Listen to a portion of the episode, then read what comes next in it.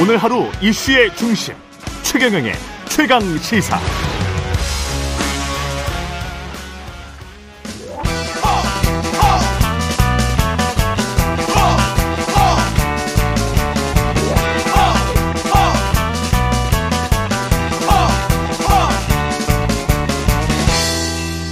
네, 링 밖으로 나간 박치기왕 만나는 시간입니다. 국민의힘 김재원 최고위원 자리하셨습니다. 안녕하십니까? 안녕하세요. 예. 이재명 대표가 9일 검찰 출석하기로 했다고 하는데 검찰 입장에서는 어떨까요? 이게 일정을 조율하다가 어 이제 검찰이 제시한 7일부터 9일 중에서 9일에 그냥 그럼 나가겠다. 그러면 허를 찔린 격입니까? 아니면 예상이 됐던 수순입니까? 어떻게 보세요? 뭐 일단 저는 일단 저는 이재명 대표가 9일 전에 9일 그 출석하겠다고 음. 어, 말씀을 하셨지만 예. 지키지 않을 거라고 생각했어요. 아. 당초에는. 근데 아마 아, 지키지 않을 거라고 생각하셨어요. 그, 그 말을 하고 난 다음에 그렇죠. 아. 근데 요즘 보니까 뭐 그렇진 않고 음. 9일 나가겠다고 보여져요. 근데 음. 어 9일이면 이제 며칠 안 남았잖아요. 내일이 그러죠. 내일이에요. 네. 그러니까 음 12, 12일, 13일 뭐 이런 때는 이제 어, 들것에 실려서 사실상 음. 진술을 못 하겠다 이런 작전으로 봤는데 예. 뭐 9일 나가겠다고 말씀하시고 못 나가겠다고 하기는 좀 어려운 것 아닌가. 그렇겠죠. 그러니까 당초에 12일이라고 했을 때는 어. 뭐들 것에 실려서 또는 뭐 그 건강이 나빠서 도저히 진술 못 하겠다 이렇게 어 그렇게 해서 검, 인위, 검찰 조사 회피용 네 인위적으로 그 단식을 했다라는 인식을 심어주면 어그 국민 여론이 예 네, 그 여론도 여론이고 음. 또 이제 법원에서 영장 심사를 했을 아. 때 뭐더 좋지 않은 결과를 가져올 수가 있다 이렇게 판단을 했을 텐데 음. 9일 출석을 해서 내가 할 말은 했다. 물론 뭐 진술을 크게 하지는 않으실 걸로 보입니다만 예. 어쨌든 그렇게 하고 또 의원들에게는 내가 이만큼 노력을 하고 있다. 음. 그렇게 해서 예를 들어 체포 동의안이 부결되는 상황까지도 예상을 할 수 있다고 보고 음. 뭐 그런 좀 결정을 한 것 아닌가 생각해요. 그러면 그 다음에는 검찰이 수순이 어떻게 될까요? 체포영장 발부를 언, 언제 어느 시기 정도에 할리라고 보세요? 발부는 하기는 할, 하겠죠. 음, 일단 예, 제가 봐서는 검찰에서는 네. 그 어, 이화영 뭐 부지사가 진술을 또 좀 번복했다 뭐 이런 이야기가 나오던데 검찰 압박에 의해서 한 거다 허위 진술이었다. 네. 그렇게 지금 이야기를 하고 있습니다. 네. 예. 그래서 이제 그 진술이 저 뭐 압박인지 아닌지 그 음. 진술 과정은 아마 검찰이 틀림없이 녹음도 하고 음. 변호인도 어 동석하거나 음. 여러 가지 그 저그 그 어, 정황을 다 그 갖추었겠죠. 솔직히 아. 말씀드려서 이화영 어, 부지사가 진술을 할 때 그런 어, 진술하는 내용을 그냥 검사가 뭐좀 음. 조금 강압적으로 내지는 음. 둘이 앉아서 진술을 받거나 뭐 그 정도로 끝나지는 않았을 거라고 생각해요. 음. 어, 그렇지만 지금 개정된 형사소송법에 따르면 과거에는 검사 앞에서 진술한, 진술한 내용은 모두 증거 능력이 있지만 지금은 음. 그 증거 능력에 대해서도 어 이제 재판정에서 그 예. 여러 가지 또 다른 판단을 하기 때문에 예. 어찌 됐든 그런 상황은 둘째치고 음그 백현동 사건이라든가 그런 사건만으로도 굉장히 또 이재명 대표에게 불리한 상황이 조성될 수 있거든요. 대북 송고봉업 말고도 그렇죠. 예. 네. 그래서 저는 저는 이런 사건 일련의 사건이 충분히 뭐 제가 수사 기록을 보지도 못했고 수사 과정에 참여하지도 못했지만 분명히 구속 사안이 이 충분히 되는 음. 그런 어 지금 아마 증거가 수집되어 있을 거라고 예상을 해요. 음. 그리고 또 이재명 대표도 그동안 보여준 것이 겁에 질려 있는 모습이었지 당당한 모습은 아니었거든요. 예. 어, 그렇기 때문에 어, 이재명 대표가 저 노리는 것은 오히려 체포동의안 부결이 아닐까 그런 생각이고 음. 검찰은 수사가 끝나면 뭐 9일날 진술을 하고 중간에 아마 이재명 대표가 뭐 힘들어서 진술 못하겠다 하면 네. 못하겠다고 하는 그런 기록을 그대로 남겨서 예. 어 준비가 되는 대로 빠른 시일 내에 구속영장을 청구하지 않을까 그렇게 생각합니다. 예. 그럼 태영호 의원이 이재명 대표 단식장에 찾아가서 뭐 박영수 의원이 한 발언에 관해서 좀 사과를 하고 뭐 당 차원의 조, 치를좀 취해 달라라고 하면서 이제 뭐 아수라장이 벌어졌는데 이게 지금 지나치게 이념적으로 돼버린 건 어떻게 보세요? 대통령이 반국가 세력, 공산 전체주의 이런 이야기를 하고 또 민주당은 태영호 그러면 진짜 빨갱이 이 나라 어에서 온, 온 사람이잖아요. 그 탈북자인데 그 북한에서 뭐 뭐라고 뭐 땡땡땡이 왔네. 예?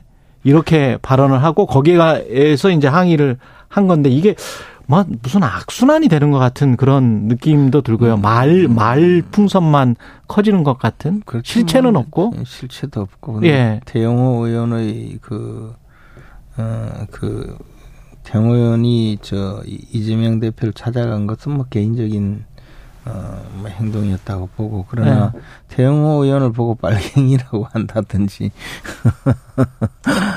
그건 정상적인 그 지금 국회의원의 언어라고 볼 수가 없죠. 왜냐하면 음.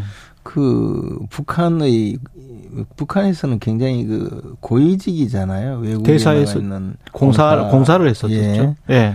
그런데 그 가족을 이끌고 정말 사선을 넘어서 음. 나무로 온불 빨갱이라고 그렇게 하고 또 뭐 변절자라고 이야기 음. 배신자 변절자라고 이야기한 분들에 대해서는 그분이 대한민국 국민인지 아니면 조선인민주의 인민공화국의 어?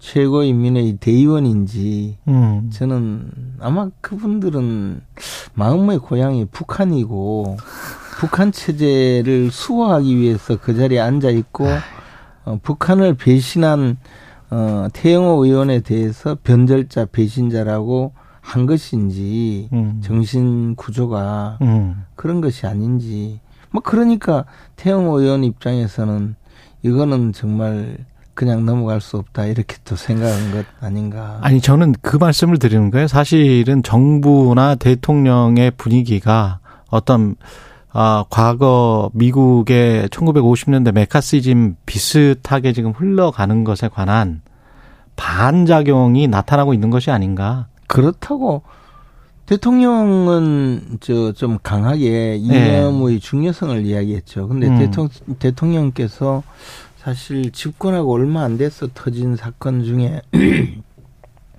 굉장히 그, 어, 좀 마음의 영향을 받은 사건이 국내에 그 민주노총 지도부까지 간첩단이 그 침투해 있다. 뭐 그런 데 대해서 굉장히 좀 영향을 받은 것 같아요. 그거는 팩트입니까? 아니 지난번에 수사 과 수사 네. 과정에서 나왔던 네, 지금 아직까지는 뭐 재판이 진행되고 있거나 뭐 그런 그런 상황이겠죠. 근데 어, 어찌 됐든 네. 대통령의 입장에서 이제 그런 보고를 받고 네. 어, 수사를 수사 결과를 보고받으면 대통령은 어, 그에 대해서 당연히 어. 어, 팩트로 판단을 하고 어, 기소하는 보고를 받았을 것 아니겠습니까? 네.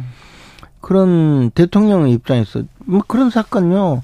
민 예, 과거에 보면 또 국내의 그 어, 변호사들이 음. 끼어들어서 몇 년씩 끌어서 결국은 유야무야 시키는 사건 제가 많이 봤는데 어, 재판 그 결과까지 나오고 나서 대통령이 판단해야 되느냐 이런 식으로 이야기한다면 뭐 그거는 제가 어, 답변할 사안은 아니고요. 어쨌든 음. 대통령은 그런 입장에서 어, 대한민국의 그 방향을 올바르게 정립하겠다는 생각이었고 음. 이번에 그 태영호 의원의 어, 어떤 행동은 음. 일탈적인 대통령, 일탈적인 건가요? 아니요 대통령의 말씀이나 그것과는 좀 상관이 없다. 무관한 것이죠. 그리고 예. 대응의원 보고 변절자 배신자고 빨갱이가 뭡니까? 아마 그래도 저는 뭐 사적으로 예. 그 교분이 있는 분은 아니지만 예. 해도 너무한다는. 예.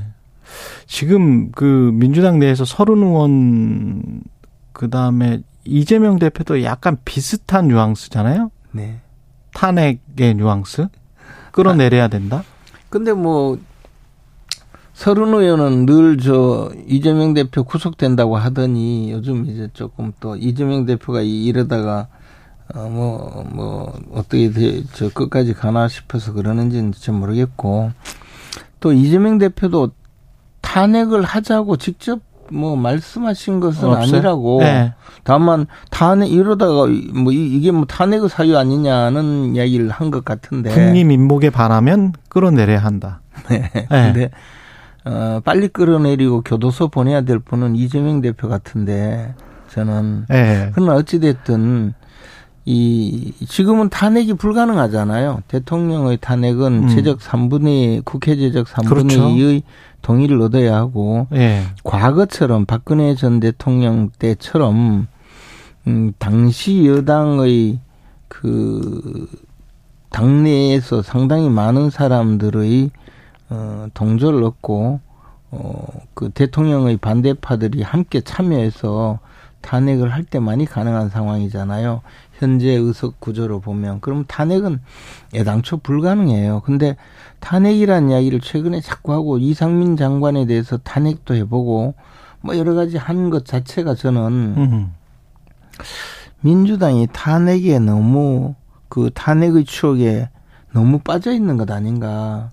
탄핵을 통해서 박근혜 정권을 몰락시킨 그 과거의 영광, 그 예. 시대의 영광에 빠져서 지금 뭐 조금만 어 자신들에게 그 할 만한 그 이야기할 만한 어 거리만 생기면 탄핵 탄핵하고 있는 것 아닌가라는 생각이 들어요. 예. 마치 몰락한 왕조의 후예가 예. 나 옛날에 그래도 전하 소리 들었어. 뭐 그런 이야기 있잖아요.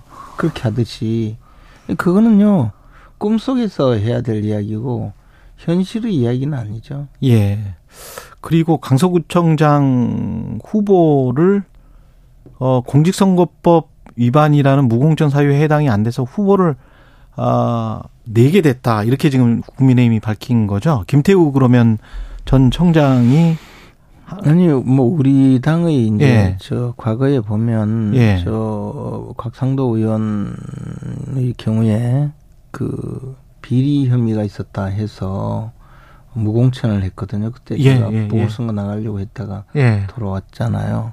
그래서 뭐 무공천 하는 것은 이제 통상적으로 그 당의 예. 어, 그 사유로 어. 어 보궐선거가 되었을 때 국민들에게 또 후보를 내는 것은 보궐선거에 후보를 내는 것은 옳지 않다 뭐 이런 입장으로 과거에 한 번씩 뭐 그런 경우가 있었는데 그것도 뭐 늘 그렇게 하지도 않았고 음. 뭐또 어떤 경우에는 뭐 이런 경우에는 국민의 판단을 받는다 국민의 심판을 받자 뭐 그런 이야기로서 어 결정을 했는데 이번 김태우 청장의 경우는 사실은 그뭐 그 일종의 공익 제보자이고 그 공익 제보자 임을 감안해서 사명까지 했기 때문에 공천을 하는 것 자체가 그 문제가 없다 이렇게 판단한 것이죠. 예. 당에서 음. 그래서 이미